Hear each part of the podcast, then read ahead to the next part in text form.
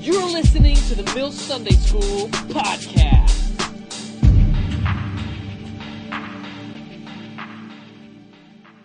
Genesis 39, this is the, we'll read the first part, 1 through 6, which is a really good part of this story. It's like Joseph got sold into slavery. Do you remember that last week? We were talking about Joseph. He got sold into slavery by his own brothers. Not a good day. Genesis 39, you guys ready to read? Or for me to read to you, for you to read along? We put Bibles on every table, so if you don't have a Bible, you could turn to that, or you could look on the screens. If you don't have a Bible at all, you could steal the Bible that's on your table. It's not stealing. I'm giving it to you if you want it. You can have it. I want everybody to have a Bible. Genesis 39, verse 1 says this. Now Joseph had been taken down to Egypt. Why? Because his brother sold him into slavery. Potiphar, an Egyptian who was one of Pharaoh's officials, the captain of the guard, bought him from the Ishmaelites who had taken him there. The Lord was with Joseph, and he prospered, and he lived in the house of his Egyptian master. When his master saw that the Lord was with him, and that the Lord gave him success in everything he did, Joseph found favor in his eyes, and he became an attendant. Potiphar put him in charge of his household, and he even entrusted to his care everything he owned. From the time he put him in charge of his household and all that he owned, the Lord blessed the household and the Egyptian because of Joseph. Pretty sweet, don't you think? The blessing of the Lord was on everything Potiphar had, both in the house and the field. So he left in Joseph's care everything he had, and Joseph in charge, and he did not concern himself with anything except the food he ate. Pretty cool dude, don't you think? Joseph? I think he's a really cool dude. I've invited Travis to come up and pray to open our time this morning. Let's pray. Father, we just thank you for this day, Lord God. We thank you that this is the day that you have made, Lord. We thank you for the story of Joseph, Father, and all that we can learn from him, from his character, from his integrity, Lord God. Holy Spirit, we acknowledge our dependence upon you today to teach us and to guide us into all truth. And we just thank you that that this will happen today in Jesus' name. Amen. Amen. All right, well, I want to tell you a quick story that has a lot to do with the idea behind what we're talking about today, Joseph. A couple years ago, I was in Nepal, because I'm a world traveler. No big deal. That's what I do. Just kidding. Actually, getting there was it's a whole other story. But me and some buddies moved to Vail to make some sweet cash, work in construction. And instead of like getting an expensive apartment and all three of us living there and making sweet money and then living in a sweet apartment, we decided, let's just live in some tents and in a van down by the river on the National Forest.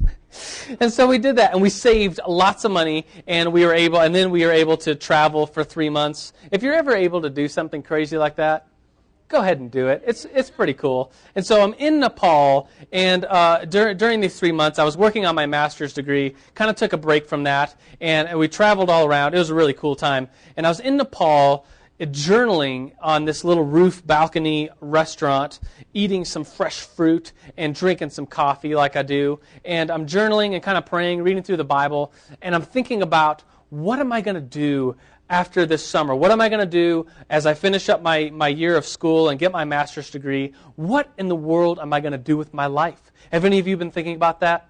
It's a place that a lot of 20-somethings are in, place of, like, what am I going to do with the rest of my life? What am I going to do? Well, how am I going to get success? And I was praying to God and writing in my journal and thinking, I was almost apologizing to God. God, sorry I'm not being successful and making lots of money and being famous and rich and really cool. I'm sorry I'm not really successful like that. Would you help me, make me a success? And I'm praying along those lines.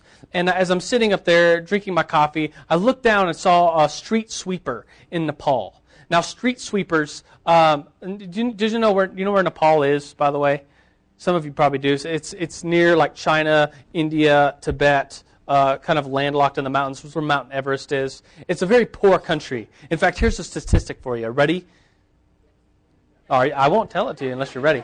The statistic that transcends the world's population is that one half of the world's population, 3 billion people, live on less than $2 a day. Did you know that? Not a good day to be living on $2. I mean, that's like an expensive, nice cup of Starbucks costs $2 or more. And most people, it's not most, half of the world's population lives on less than $2 a day. Kind of. I mean, just kind of opens your eyes a little bit. And so I saw this dude in Nepal, street sweeping, and he was street sweeping, and I was watching him, and he's just going to town. Really, like, have you ever swept? Have a job where you had to sweep? I was a summer hire dude. When I was in high school, I got this summer job doing landscaping. I think they kind of ran out of things to do. So they're like, Joe, go sweep the parking lot. And so it literally took like a day and a half to sweep like this gigantic, like New Life-sized parking lot. And so I had to sweep. And it tires you out. And you're just like kind of boring and dumb. And here was this guy, though. I'm in Nepal, drinking my coffee, eating my fruit, journaling. I look down and see this guy just going to town, just doing his job. He had probably been sweeping all night from the night, and then sweeps all night, and then in the morning he gets done, and then the traffic and everything, the busyness starts. And I had a thought. I was thinking, like, how poor this man must be, how hard he's working, and yet he's, even for Nepali standards, he looked like he was poorest of the poor. You know, he had a job at least. He's working really hard, but he's definitely poor. The clothes that he was wearing. And I thought to myself, the Lord is more concerned about faithfulness than he is success. If you're taking notes, that's the main point this morning that I want to get to. The Lord is more concerned with faithfulness than he is with success. And that thought came over my head as I'm sitting there thinking, oh, how sad I am. I'm not successful and rich and famous, and what am I going to do? And then I thought, I'm getting a degree from a great school. I'm very, extremely rich by the Nepalese standards of $2 a day. I am successful. I have friends, and I have email, and I have influence. And I thought, this guy's doing the best he can sweeping. And the Lord can be happy with what he's doing. And so how much more can the Lord be happy with happy with me, a Christian, someone following after God, and being faithful with where I am and what I'm doing. And that's really the story of Joseph, faithfulness despite his success, because we're going to read the other half this morning, and it's going to look pretty doom and gloom for Joseph. But first, some announcements. Do you want some announcements? Do you? Okay. Announcement number one is, if you're brand new, I just want to take a second to say that these cards, first-timer cards, are at the welcome table there. You could pick one out, put your name on it. If you've been to the Mill on Friday night, same exact card. If you filled one of these out, same thing. We don't need it again. But we'll keep you connected with emails and stuff like that. And in exchange, we'll even give you a CD just for coming, some songs and a sermon on there. So that's pretty cool. You know, you got a gift this morning if you're first timer. The other announcement is next week. Everybody say next week. Next week is a weird week because we are going to cancel the Mill Sunday School. Everybody say, oh. I know, it is sad. And so I want to tell you why we're canceling it, because the reason, if you're not on our Mill leadership team, you might have no idea what's going on next weekend. But the Mill, which is the College and 20-somethings ministry, of course, gets a lot of stuff done. I mean, we have a big meeting, like even here in the Mill Sunday School, that you came in, somebody's welcoming you, there's food here, there's coffee, the room's all set up. People do that. There's not little munchkins that come early and do that, but Mill leaders come early and do that. Would you mind raising your hand if you're a Mill leader of any capacity? You guys rock. And so next weekend is the Mill Leaders Retreat. And so we thought we could go up there and then have the Mill leaders come. It's like it starts Saturday morning, and we could have all the leaders come back at like midnight on Saturday in order to drive back from the mountains and be here and do Sunday school. But I thought, you know what would be really good is if we gave our leaders a Sabbath, a break. It's an Old Testament way of saying a little break time, because breaks are really important, and recharging is really important. We're going to go up there and get filled with leadership principles and read the Bible and get closer to God as leaders so that we can come back and serve, because we take service really seriously. And so everybody thinks rest is important, right? Rest is really important. You know, one of my heroes in the area of rest is Mr. Brady Boyd, Pastor Brady Boyd. Do you know him? Yeah, he's pretty cool. And he talks about rest and how important that is. He once said, "I'm not afraid to cancel things around here if people need rest." And I thought that was really fun, like awesome and funny. Like, I'm not afraid to cancel things. So in the same attitude, I'm not afraid to cancel Sunday school around here if people need rest. And so we're going to, as leaders, we're going to rest. And so if you forget next week, you'll come and there'll be a sign on the door and you'll be embarrassed, but then you'll just go to the first service and it'll be okay. And the purpose behind that is for our leaders to get a rest, for our leaders to get filled and recharged. And I think that's really important. Don't you all think that's important? Yeah, me too. I think it's really good. And so that's where we're at. All right, if you're taking notes, pull out this thing. It says review somewhere towards the top. Let's get right into the nitty-gritty of the book of Genesis. We take Sunday school topics by the month, and so all this month we're looking at the end, at least, of the book of Genesis. And the whole end of the book of Genesis, the last, I believe, 13 chapters are about a dude named Joseph. And so last time we talked about Joseph, we talked about how he was from a dysfunctional family. Remember that? Do you? Some of you do. Some of you are like, what? And we talked about Joseph, how he came from, the best term is a dysfunctional family. His father had a favorite son. His brothers hated him so much that they said, let's kill him. And then one of them said, no, let's just sell him as a slave. Oh, yeah, that's a good idea, huh? No, it's not. It's a really mean thing to do, a very dysfunctional thing to do. And we talked about, the main point of last week's message was how God's blessing, how God's grace is upon families. God really likes families. And how in the end, we read for you the end of the book of Genesis where the family reunites and they're back together and the miracle that God did through that. And the message was, just despite what kind of family you came from, good or bad, that your family in the future and that you can begin making decisions to have a family in the future that's better than the family you came from and that's good and that's godly. And that was the point of last week. So let's continue reviewing the book of Genesis. The book of Genesis was written a long time ago. Joseph is around in like 1900 BC. Is that a long time ago? Everybody say, yeah. Yeah, duh, that's a really long time ago. It's during the Bronze Age, very primitive life. Pyramids are being built. You know when Stonehenge was being built? Around the same time. You know what Stonehenge is, right? Has anybody been there and seen it? I got to see it. No one? Really? I'm the only one? Yes. Stonehenge is pretty cool. Being built around the same, or being constructed, I guess, around the same time. So Joseph is sold into slavery and goes down to Egypt.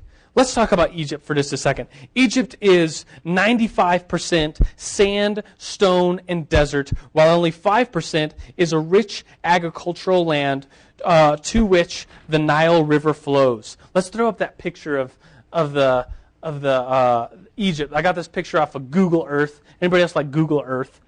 Oh, it's so sweet. There's Egypt right there. Now, what I want you to take notice of is how like everything is like dirt brown and very dry, obviously, all around Egypt. And then there's that narrow strip of greenish, lush area. That's the Nile. So 95% of Egypt is sand and desert. 5% is that little Nile. That's the lush green area. And here's the other percentage. Don't get them confused. Very similar. But 95% of the people live on that 5% land area down Egypt. And the rest of the 5% live in the 95%. Kind of weird demographics, don't you think? I mean, it's like all these people living right alongside this river, and so it's crowded, it's dirty, the culture was ancient and primitive, and this is where Joseph was brought. I think there's another picture of the size of Egypt versus some states. Is that on there? Oh, that's pretty sweet. So that's about the size. Some people like to know, how big is Egypt? So it's like that big, and the population was about 6 million. The population of Denver is about 500,000. So there's like 12 Denvers living alongside that Nile River right there. A very crowded place at this ancient time. A place where, let's see, put up the picture. There's a picture of ancient Egyptian hieroglyphics. That's what Egyptians look like. They had dark hair, dark skin. That's what they look like. It's not like blue eyes, blonde hair, Joseph with a Technicolor dream coat on. That's probably more in line what they look like. Dark skin, dark hair. And so I say all that to kind of give you a background to Egypt, because we're nerds and we need to know background stuff before we get into the stories. And so I say that to say that the Egyptian class system was very different than the class system in the United States. We kind of don't really have a class system. We have like some poor people, we have really, really rich people, and then we have people in the middle, which is probably every single one of us. People that are in the lower middle class or upper middle class, and that's kind of the class system in the United States. And if you look around the room, everybody, I mean, nobody's in here like going through the trash looking for food, and then you have people that are like millions and millions of dollars. Our class structure is not like this rigid thing. I mean, you could, in your lifetime, you can go from really poor to really rich, can't you? You can. In fact, if you are, the statistics say that if you're 18 years old, and you start putting away $50 a month, and $50 a month until you retire at the age of 65, just $50 a month, you will be a millionaire. So if you want to be a millionaire, figure out how old you should have been when you started putting aside $50 a month. Come up with that money, and then start setting aside $50 a month and putting that into an account that gets some interest, and you will be a millionaire. Anybody else want to be a millionaire? Me too, and that's all you have to do. You can move through, I mean, you can go from the poorest of poor to the richest of riches in your lifetime in the United States. This is America, right? You can do that. It's possible. Only in America can you do that, some might say. Here's some other, I say that to say, in Egypt, there was a rigid class structure. There was the upper class of the ancient Egyptians, where the royal family, the landowners, like Potiphar is, or a high government official. I guess he kind of both a government official and a landowner. Those are that's the richest class. And then there's the middle class, the traders, people that trade stuff, and the people that own shops, that's the middle class. The lower class, field servants, people that work the fields or servants. And then the lowest class was, of course, the slaves, the people that didn't even own their life. Someone else literally owned another human being. And that class structure wasn't really like the class structure in the United States. I mean, you can, if you're really poor, you can get a credit card and start getting it while it's good and get a nice car and nice clothes. And you can pretend like you're rich, right?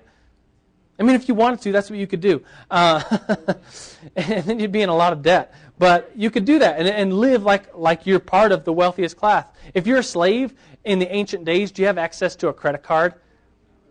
Probably not.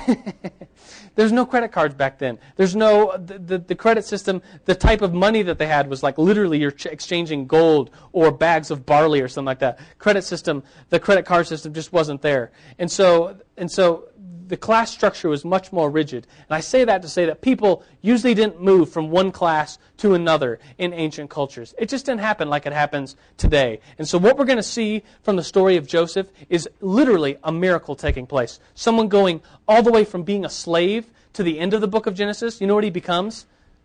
He becomes second in line after the Pharaoh. Pretty sweet, don't you think? Everybody say, hello. Yeah, that's like the sweetest thing you could ever do. And so Joseph goes to Egypt, and this story is just an amazing story of success. Yet Joseph remains faithful despite his success. And then we're going to read about one of Joseph's, he didn't do anything wrong, but he got in big trouble and had to go to jail. And that's like, talk about hitting a brick wall and not having success, being in an ancient culture's prison. I mean, if you go to prison today, Dostoevsky, is that how you say that? I always look at it and I'm like, how do you say that word?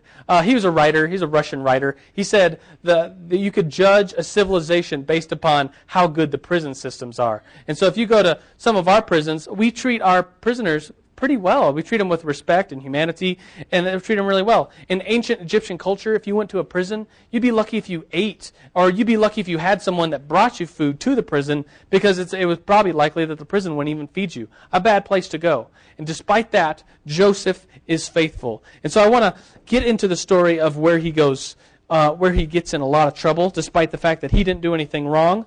But before that, there's a weird chapter in the book of Genesis. Look at chapter 38. I'm not going to read it for you. I just kind of want you to look at it so that you could read it later. This is a weird chapter. Last week we joked around that It'd be cool if we did a month-long Sunday school series called The X-Rated Bible Stories. It wouldn't happen because I would get in trouble. I'd just be in Brady Boyd's office and he'd be looking at me, "What are you doing?" It's like, I don't know. I thought it'd be fun. It's like, yeah, I guess it was. Anyways, this, I don't know what, I have rabbit trails sometimes in my own little mind. And so chapter 38 of Genesis would definitely fall into the X-rated Bible stories for two different reasons, I guess.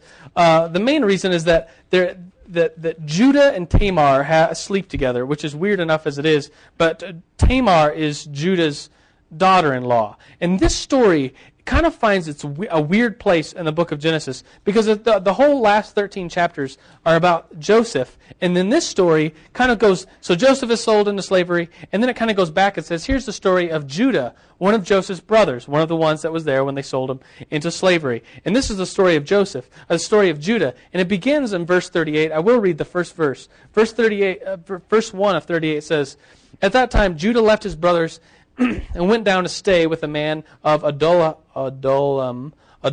named Hirah, and there he met the daughter of Canaanite named Shua." And so he goes and lives with another person, a man, kind of works under him. Does that kind of parallel the story in Genesis 39 about Joseph? Read Genesis 39 verse 1. "Now Joseph had been taken down to Egypt. Potiphar, an Egyptian, who was one of Pharaoh's officials, captain of the guard, bought him. And so, pretty parallel stories, don't you think? I think the reason why, or the kind of a bigger idea of why God would put chapter 38 in the midst of the story of Joseph is to kind of show you a comparison between one man that faithfully follows God despite successes and failures, and one man that isn't faithful at all to God and his ways. And what happens, just to give you the gist of this X-rated story, is that Tamar's husband dies, isn't being taken care of by Judah. And so Tamar decides, I got a great idea. I'll dress up like a prostitute and veil my face and sit outside the city. And when Judah comes by, she's a prostitute, so they obviously sleep together. That's what that's called.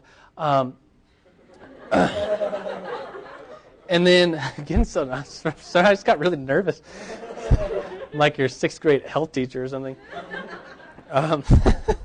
Take a sip of this water. So Judah and Tamar sleep together, and then Tamar becomes pregnant, and a few months later, or I guess a little while later, they say Tamar's pregnant. She's accused of prostitution. What do you think about this, Judah? And Judah says, she's been accused of prostitution. Kill her. Let's take her out into the street and burn her. Now, he didn't know that Tamar was the one that he had slept with, that she was the prostitute that he had slept with. He says, kill her. That's the punishment for prostitution. And then she says, well, the person that I slept with owns these things, and she pulls out these things like the Judah's seal and cane and stuff, and Judah's like, oh wait, my bad. Do you see how twisted that story? How unfaithful Judah is. He sleeps with a prostitute. The prostitute turns out to be his own daughter-in-law. He says, kill the prostitute. Then he finds out that prostitute is the one that he had slept with, and it's just this horrible, dysfunctional, X-rated story right in the middle of the story of Joseph, and then Joseph's story is so much better than that. Let's get into Joseph's story, and let's actually read this. Genesis 39 verse. Let's finish on with verse 6. It's a good story in the fact that Joseph is faithful to God, and yet it's a bad story because he's accused of something that he didn't even do, and gets a lot of trouble for it. And it says this, in the end of verse 6, it says, "Now Joseph was well-built and handsome." And all the girls whistled. "After a while, his master's wife took notice of Joseph and said, 'Come to bed with me.'" Still in the Bronze Age, they're psycho chicks. Potiphar's wife, psycho chick. She is. That's the definition right there. But Joseph is a good man. He says, but he refused. With me in charge, he told her, my master does not concern himself with anything in the house. Everything he owns he has entrusted to me, to my care. No one is greater in this house than I am. My master has withheld nothing from me except for you, because you are his wife. Then how could I do such a wicked thing and sin against God? I think that I just wanted to pause there and say, how interesting. He says, my master, meaning Potiphar, has put me in charge of all this stuff. Potiphar has given me all this confidence in me. Potiphar has given me everything but you, because you're his wife. How could I do such a horrible thing against God? And so he says that faithfulness to God is so much more important. Faithfulness to God is number one. And it just seems interesting that he says all this about being faithful to his master Potiphar, and then ultimately says, I can't do this thing because it would be a sin against God, his true master. Verse 10 says, and although she spoke to Joseph every day, psycho chick, he refused to go to bed with her or even be with her. Do you see that there? He refused to go to bed with her or even be with her. He took precautions. He protected himself. He didn't even go around her. And verse 11 says, one day he went to the house to attend to his duties, and none of the household servants were inside. She caught him by his cloak and said, come to bed with me. But he left his cloak in her hand and ran out of the house. And that's the picture. We like to put a picture on the front of your notes. We call it a skillet. That's what that picture is. Joseph's trying to get away. Psycho chick's grabbing his cloak. And nobody's offended at psycho chick, right? Because she is. That's what she is. And so, verse 13, is that where I was? Yeah, verse 13. When she saw that he had left his cloak in her hand and had run out of the house, she called her household servants. Look, she said to them, this Hebrew has been brought to us, tried to make sport of us. He came in here to sleep with me, but I screamed. When he heard me scream for help, he left his cloak beside me and ran out of the house. She's a big fat liar. Verse 16 says, she kept his cloak beside her until his master came home. Then she told him this story. The Hebrew slave that you brought us came to me to make sport of me, but as soon as I screamed for help, he left his cloak beside me and ran out of the house. When the master heard the story of his wife that she had told him, saying, this is how your slaves treated me, he burned with anger. Joseph's master took him and put him in prison, a place where the king's prisoners were confined. Does that keep Joseph down? No, let's read the rest. I mean, it definitely throws him down. I'm sure there was depression and just the horrible anxiety of going to an ancient foreigner's prison because of a crime you didn't even commit. But the rest of this is cool. He's faithful to God, and God is faithful to him. And it says, but while Joseph was there in the prison, the Lord was with him. He showed him kindness and granted him favor in the eyes of the prison warden. So the warden put Joseph in charge of all those held in prison, and he was made responsible for all that was done there. I mean, it seems kind of weird, don't you think? Like he's still a prisoner, and the warden put him in charge. I mean, talk about some serious faith in Joseph that this warden must have had. The warden, verse 23, the last one we'll read, said the warden paid no attention to anything under Joseph's care because the Lord was with Joseph and gave him success in whatever he did. Pretty cool, don't you think? And so Joseph is sent to jail because psycho chick kind of lied, and psycho chick says, "Come to bed with me." He says, "No, I can't do this sin against the Lord." He remains faithful despite being tempted, and I think that verse is, I think it's just. It's just a really cool verse. In verse 10 it says that he refused to go to bed with her or even be with her. He was able to put up a barrier to kind of protect himself against sinning. And I wanted to say this morning, I think there's a lot to be said for protecting yourself against sin. Almost, I want to say something and then kind of explain it. To not even trust yourself. To not trust yourself with sin, because none of us, myself included, are not above being tempted from sin. So whatever we can do to protect ourselves from sinning, to not trust ourselves, is a really good thing. Let me give you a stat here This kind of frightened me a little bit. I was looking up stats about infidelity, meaning if you're married and you have an affair with someone else who's not your marriage partner. The question is, asked to Americans in this survey, the question is infidelity means cheating on your spouse, is infidelity an unavoidable part of marriage life? It's kind of like two double negatives there. It basically means, is it possible to be married happily and not commit adultery? Do you know what percentage said, yeah, it's just kind of a part of life, it's a part of marriage to commit adultery? The statistic surprised me. It said that 26% of the people polled said, yeah, everyone just kind of commits adultery. It's a part of marriage. It just happens at some point. 26%. Is that surprising to you all? It was surprising to me and sad, because the true answer, of course, is yes, it's avoidable. Sin is avoidable. We need to do things to protect ourselves from sin. A couple years, I guess it was almost a year ago now, I was able to meet with Rick Warren. Do you know who Rick Warren is? He's a really cool dude. He wrote the book a Purpose Driven Life, and then A Purpose Driven Church, and then A Purpose Driven, like everything you can think of, purpose driven stuff. A really cool dude. I mean, talk about success that this man had. Talk about a book. Do you know that this book, even if you're not a Christian, that you've probably heard of this book because it sold 24 million copies. It was on the New York Times bestseller list for months, and it was a Christian book, and yet it had all these secular awards, and it's overly Christian. I mean, it's not like one of those books that's kind of Christian. It's extremely Christian, purposing your life around Jesus Christ and what his plans are for you is the whole point of the book.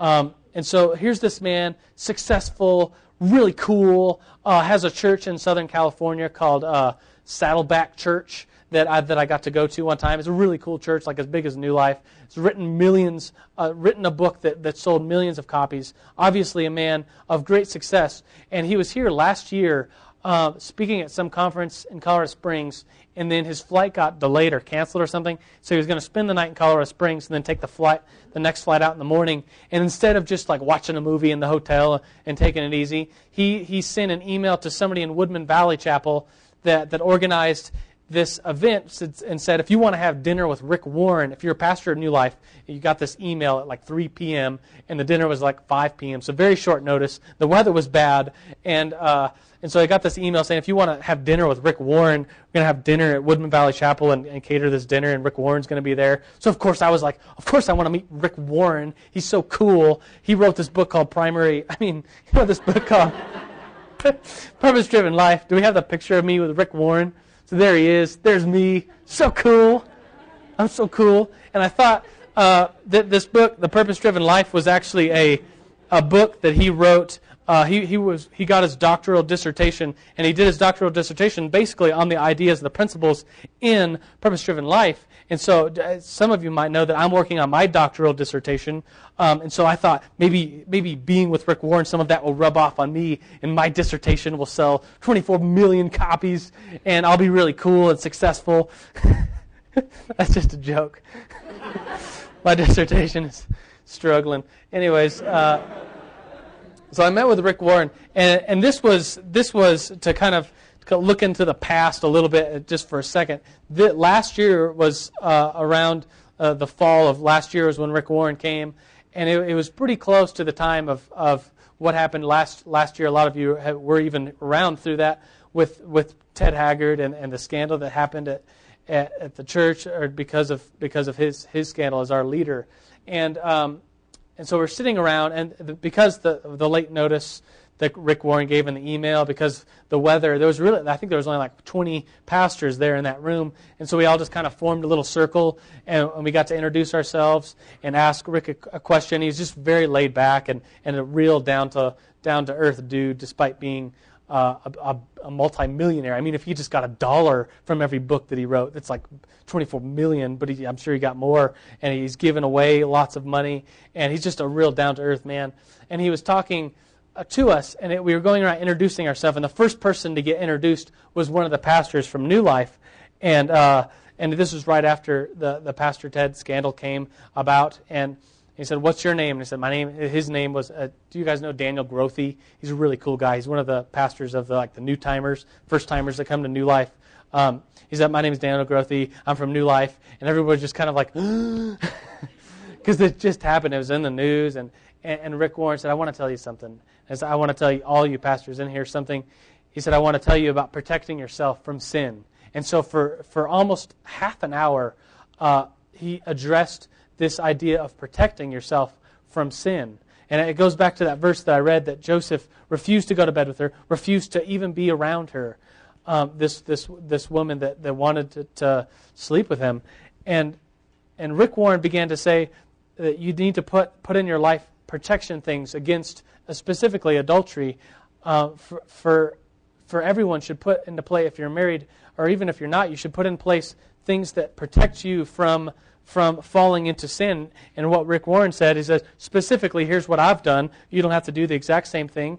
But specifically, he said, I never, ever, ever meet with a woman who's not my wife behind closed doors. And he said, I even included that into being in a car with a woman, with a person of the opposite sex in my car who's not my wife. And he said something that kind of shocked me at first. He said, if I'm driving down the road and there's a woman who I know in our church that's stranded on the side of the road, a tire that's popped, he said, I'll keep on driving because of a couple reasons. He said, I don't want it to look bad. He said, he's an international, most people, so a lot of people at least can recognize him. And he said, I don't want to stop and then her get in the car and then we're riding together and it's just me and her. It's like people see me with a woman who's not my wife, or just to stop and be with her on the side of the road and all these people are watching saying, what's is that Rick Warren? What's he doing with that woman that's not his wife? He said that hasn't happened yet, but he's kind of said that as a statement. I was like, wow, is this woman stranded on the side of the road? You won't even help her? Dude, what kind of purpose-driven life is that? Anyways, but the point was clear that being alone with a woman that's not your wife is being alone with a woman who's not your wife is his line, and even if a woman is stranded on the side of the road, I mean, I'm sure a life or death situation he would obviously help, but just stranded on the side of the road, that's really in the midst of that situation, you might think that's a life or death situation. I got a flat tire. What am I going to ever do? But in the world of cell phones, Rick said, if I pass a woman that's alone on the side of the road, I'll call. I'll call. If I know her, I'll call her. I'll call a sister or his wife, somebody in the area to make sure she's okay. I'll call a tow truck. We all have cell phones. There's no need to be alone with that woman who's not my wife. And being stranded on the side of the road isn't that big of a deal. I'm kind of proud of this, but I still have the very first car that I bought when I was 16. Which is impressive to me. I'm 29 years old. That's a really old car, and it's a piece of junk, but it's pretty cool that it's like my first car still. And so I say that to say that a couple times a year I'll be stranded on the side of the road. No big deal. I have the tow truck on speed dial. Just call them up and get it all worked out. But the point behind that was Rick Warren said that there's a line that he has in his life that I won't be alone with a woman who's not my wife is an important line for him. And me and Erica talked about that line, and we both picked, Erica's my wife if you didn't know, we both picked that as our line too. We won't be alone with a person of the opposite sex, either driving in a car or in a room together or at a house together. We just won't do that. That's our line. And we've had to say that several times, that, oh, you can't give you a ride. I kind of made a rule that that I don't ride in the car alone with a woman who's not my wife, and it's embarrassing. And they're like, oh, I'm sorry, I didn't know. And I'm like, oh, yeah, I didn't know either, blah, blah, blah. And it's just embarrassing, and you just kind of have to work through that because it's a line that we've just made. And there's other lines that I've made. I meet with guys all the time. As one of the Mill pastors, I get to meet with guys and kind of ask them about things. I usually ask them about the 3 L's, ladies, lust, and Lord. And so in our conversation at some point, I'll say, how you doing with ladies, lust, and Lord? That's my thing. That's how I roll when I meet with dudes and kind of pastor them through things. And so many guys, I'm sure this isn't a surprise, so many guys in some form or another are struggling with looking at things that they know they shouldn't be, whether it's on the internet or wherever media it's at. And I'll tell them, I've put things in my life that protect me from looking at that. And and all of my computers are internet program-based things that take a list of all the sites, internet sites that I go to, and then email that list to an accountability partner.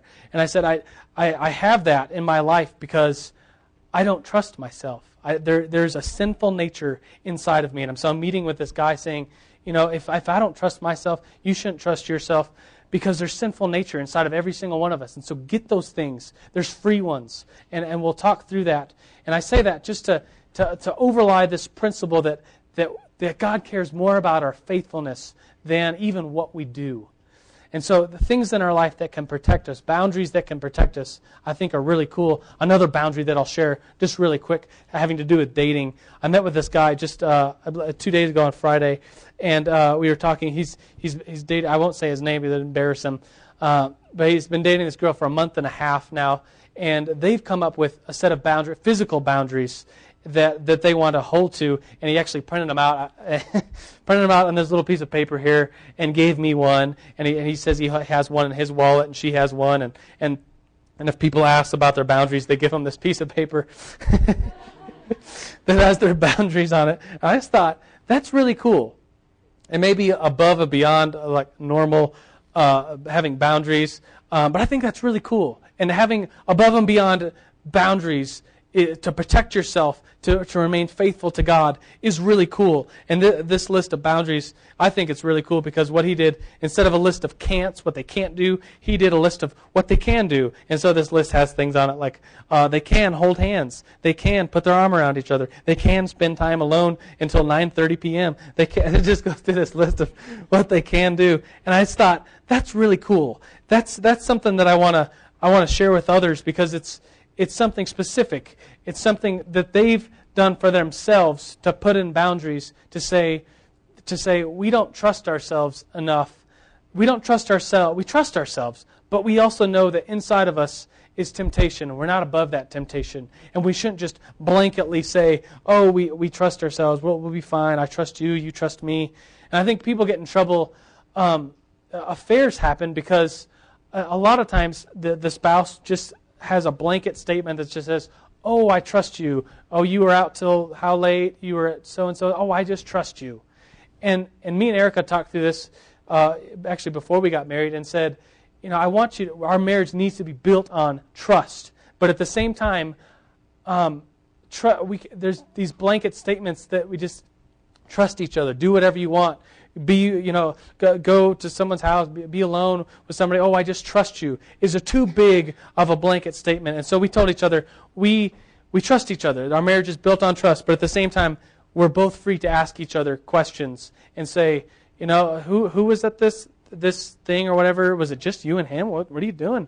What are you doing? You're just you and her. We have, those things haven't really come up yet, but we have permission to ask each other because of this idea that we trust each other, but we also know that inside every single one of us is this sinful nature. And so one more time, I'll read that verse that just says that Joseph, day after day, he refused to go to bed with her or even be with her. He put precautionary measures, boundaries in place to be faithful to the Lord. And I think that's really cool. But despite that, despite how good Joseph was, he still got in trouble, right? He went to jail, a bad jail to be in, a foreign jail. A foreign jail, foreign people, and yet he was still faithful in all of that. And I want to ask you a question, just really quick. Well, I like discussion in the Mill Sunday School. We try to do it at least once a Sunday, and I think it's kind of important just to, instead of just coming here and getting a lesson, to kind of communicate with each other and just, even if it's really quick, just to share a little bit about who you are. And the question I want to ask you is what brick walls have you hit in your life? This, as we read the story of Joseph, this was obviously a huge brick wall that Joseph hit, having to go to prison for something that he didn't even do. Yet despite that, he was still faithful. I mentioned my dissertation that I'm working on, my PhD, and working on a dissertation, and I kind of hit a brick wall last week when I'm probably about, I think I'm like 170-something pages working through. There's a hypothesis that you have. The first step is come up with a hypothesis, then do this study and carry out the study and write about it. And so I did the hypothesis, did the study, carried out the study. I'm like 170-something pages in. I've been sending my paper to my working professor, and he took a look at it and said, Joe, we might need to kind of work your hypothesis. And that means that I need to go back to kind of square one and rework the foundational idea of my paper. And that was a brick wall. Can you imagine? It was brutal. And so I'm trying to tweak things and work through it to maybe not have to do the whole paper over again. That'd be brutal. But that was a brick wall I hit. And so we'll just take 2 minutes and just kind of throw out some brick walls that you've hit in your life. They could be funny, or I give you permission to be a little bit serious. But take like 2 minutes. You have to be kind of quick. If there's like 10 of you talking, you have to be really quick. But take just a couple minutes and say, what brick walls have you hit? Ready, get set, go. All right, friends, have you hit some brick walls in your life? Raise your hand if you've hit some brick walls. I mean, even little things can throw us off or throw us into rethinking where we're at or what we're doing with our life.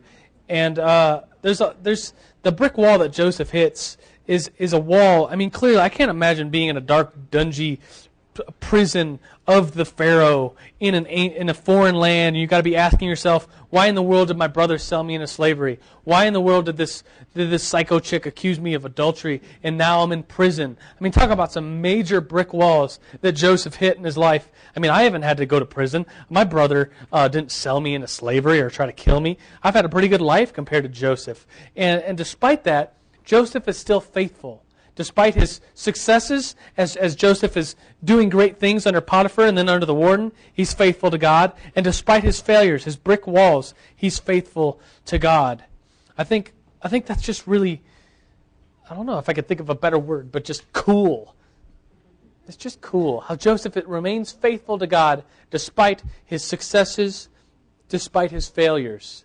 I think there's, at the end of Sunday school, in just a couple minutes here, I want to spend some time praying for Aaron and Jossie. And if you don't know, Aaron and Jossie, Aaron's our Mill pastor, Jossie's his wife. If you don't know, they ran a little bit of news and reports about Jossie's has a baby. I think they're almost 8 months along. And they got reports back and doctors' reports back saying the baby's not doing good at all. If you've heard some of the reports that the doctors are saying the baby probably won't make it, that if the baby does make it, it'll be a very unhealthy baby, that it may not make it out of the hospital. And for two parents to hear that, I just can't imagine. I just can't imagine. I don't have children of my own yet. Me and Erica are talking about waiting to have children, and when we do, I can't imagine being along 8 months. Can you imagine? And having this baby inside of you, and naming the baby. The baby's name is Bergen. If you want to pray specifically for the baby, they've named the baby. It's Bergen. And talk about a brick wall that's been hit for that family, the Sterns. They have 3 little boys. It's Aaron and Jossie. And even for us as the Mill, even as me and Erica have been praying for the Stern family, we just think, and that's a huge brick wall to hit. And they didn't do anything wrong. It's just that this baby is all these reports back saying that the baby may not make it, and they're in a period now of just waiting that these reports have happened, and they're waiting to have the baby or to deliver the baby. They're just waiting right now what it's going to happen, and it's a sad place to be. It's a place that brings us, I think, in times in our life when we're successful and things are going well and we're making money and rolling in money and seeing the fruit of our labors, I guess, coming back and things are going good, we can almost get distracted from God and have our eyes on success and potentially lose some faithfulness to God on account of looking towards success. And I think when these brick walls happen, when we hit these brick walls in our life, there's so much reflection about where life is going and are we going to remain faithful to God and look towards God and rely on God in this horrible time?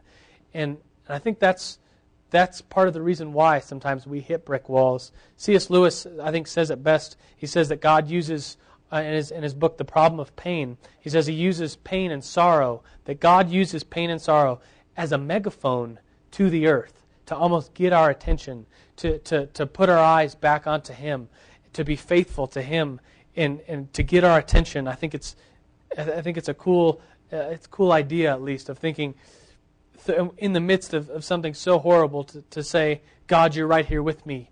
You have my attention. You have my faithfulness. And I want to read. I want to close Sunday school with reading from this book. I'm sure a lot of you nerd fighters have read it. It's called The Practice of the Presence of God, a spiritual secrets of a humble brother who's enjoyed closeness with God, by a guy named Brother Lawrence. Raise your hand if you've read this book. Just a few. Okay, a few of you true nerd fighters have read this book. It's a really good book. The story behind the book is just as impressive as the book. It's a dude who is a monk in the 1600s. He's what's today is France. He's a monk in France, and he lived at a monastery. And he's not like the top monk of all monks. He's more in charge of the kitchen, and he's in charge of the kitchen, washing dishes. And he writes this essay, which becomes this book. And it's really only, this is actually two books in one. The book is only that thick, so it's a little book that you could probably read in a day or a week if you have time. And it's called The Practice of the Presence of God. And what this man named Brother Lawrence said as he wrote this essay is that his service to God doesn't stop. When he's in the kitchen making food or washing dishes for all the other monks, that he's praying along too, that is an act of worship. And I imagine Joseph, that faithfulness, that favor that he had, despite his successes and failures, was somewhat maybe like practicing the presence of God, that he remained faithful to God. He kept his eyes on God and was faithful despite these huge ups and downs in his life. And here's the section I wanted to read. It's almost a prayer. It's kind of funny, I guess. It says, Lord of all pots and pans and things, make me a saint by getting meals and washing up the plates.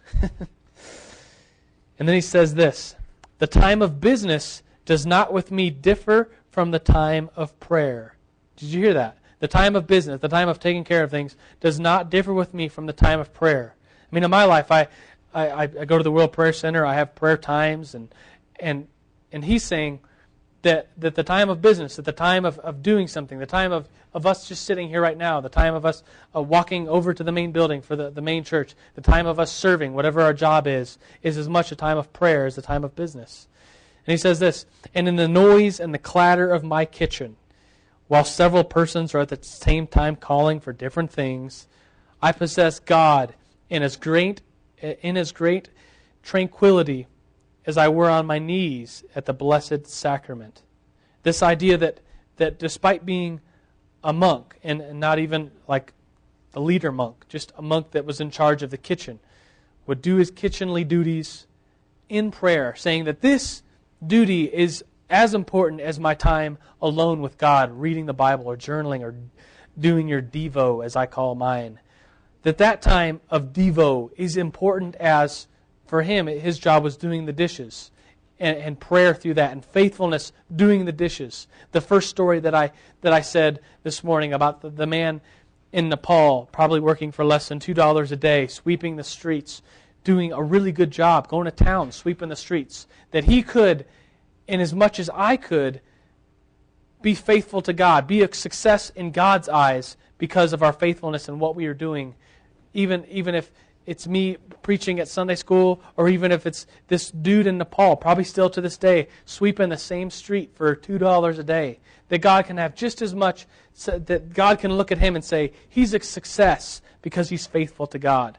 And I've even prayed that moment, and when I was in that coffee shop praying, I actually prayed for him. I said, God, would you bring salvation to this man that may not even know who you are, because he's in Nepal where there's so much Hinduism and Buddhism, but bring your life and your faith to this man that he may know you. And I still pray for him, that this random man that I saw, that image that God gave me of this man just sweeping and being a success to God, that I could have that success to God because of faithfulness.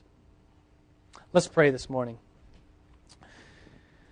Why don't we? Well, let's stand up, and we don't usually do this, but why don't you join hands with someone around you? I want to pray specifically for Aaron and Jossie this morning, and just this uniting hands in is just kind of a way of showing we're united in prayer about that. So Jesus, we come to you this morning united. God, as our hands are united all over this room, God, we say to you, we are united and praying for the Stern family. God, that you would bring your peace to that family, that you would bring your faithfulness to that family, that you would, God, we pray specifically for this baby, Bergen. It's already been named. That's in Jossie's belly. God, we pray for life. We beg of you, God, that you might bring about a miracle, and that's really what's needed. Hearing the reports that you are able to bring a miracle, God, that your will be done in this situation. And God, as we pray about being faithful in successes and in failures and after hitting brick walls, God, we pray for an increased faithfulness on the family of Aaron and Jossie, that they will remain so faithful to you, that during this time they will turn their eyes to you and to you alone, God, and that this time may even be glorifying to you because of united prayers and because of a community around Aaron and Jossie in this time. And so, Jesus, we pray specifically for that family. We pray for the son, for the three little boys, that they will even have a sense of your renewed presence, your renewed faithfulness on their life. And so, God, as we pray for them, wherever they're at right now, God, would they begin to feel your faithfulness? The faithfulness might be able to flow out of them, like the faithfulness that Joseph had to you, Jesus, to the same God in the Old Testament as we're praying to right now, God, that the story of Joseph is still alive, that we can learn from this story about success and failures, but more importantly, faithfulness despite our successes and failures and what happens in life. So, God, we look to you right now. We give all glory. We give all praise to you, Jesus. And it's in your name that we pray. And everybody said, Amen.